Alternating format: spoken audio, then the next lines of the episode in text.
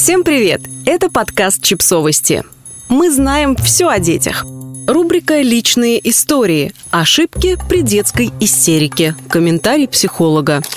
Истерика у ребенка – один из главных кошмаров любого родителя. С одной стороны, мы понимаем, что истерики являются нормальным этапом развития ребенка, что ребенок просто пока не научился иначе выражать свои эмоции. С другой, истерики часто являются триггерами для нас самих, активизируют наши больные точки. Выносить их очень сложно для взрослых. Мы испытываем гнев, растерянность, стыд, и в попытке поскорее успокоить ребенка совершаем ошибки, которые лишь ухудшают ситуацию. Психолог Дарья Русланова рассказала о четырех частых ошибках родителей. Вот чего можно избежать во время детской истерики. Первое. Типичные фразы «Не устраивай концерт» или «Ничего страшного не случилось, чего ты ревешь?» Кто из нас такого не говорил?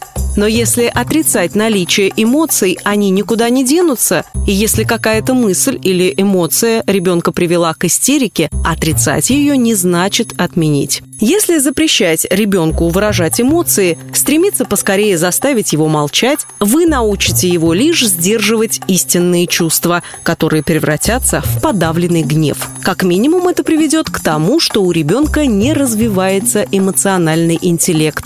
Хуже того, это может вызвать вспышки агрессии. Второе. Наказание или угрозы. «Я тебя сейчас тете отдам, если не перестанешь». Или «перестань орать, а то получишь».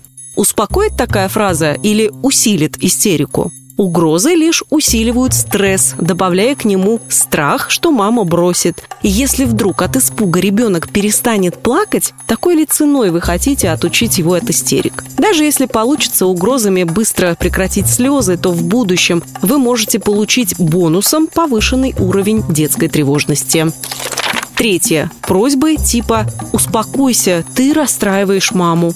Но он не специально расстроился, не специально расстраивает этим маму. Просто нервная система выплескивает стресс. Дети не принимают решения закатывать истерики, их просто накрывают эмоции. Когда в ход идут уговоры, вы встаете как бы на один уровень с ребенком и общаетесь с ним уже не в позиции взрослого. Вы общаетесь с ним на детском уровне и теряете авторитет.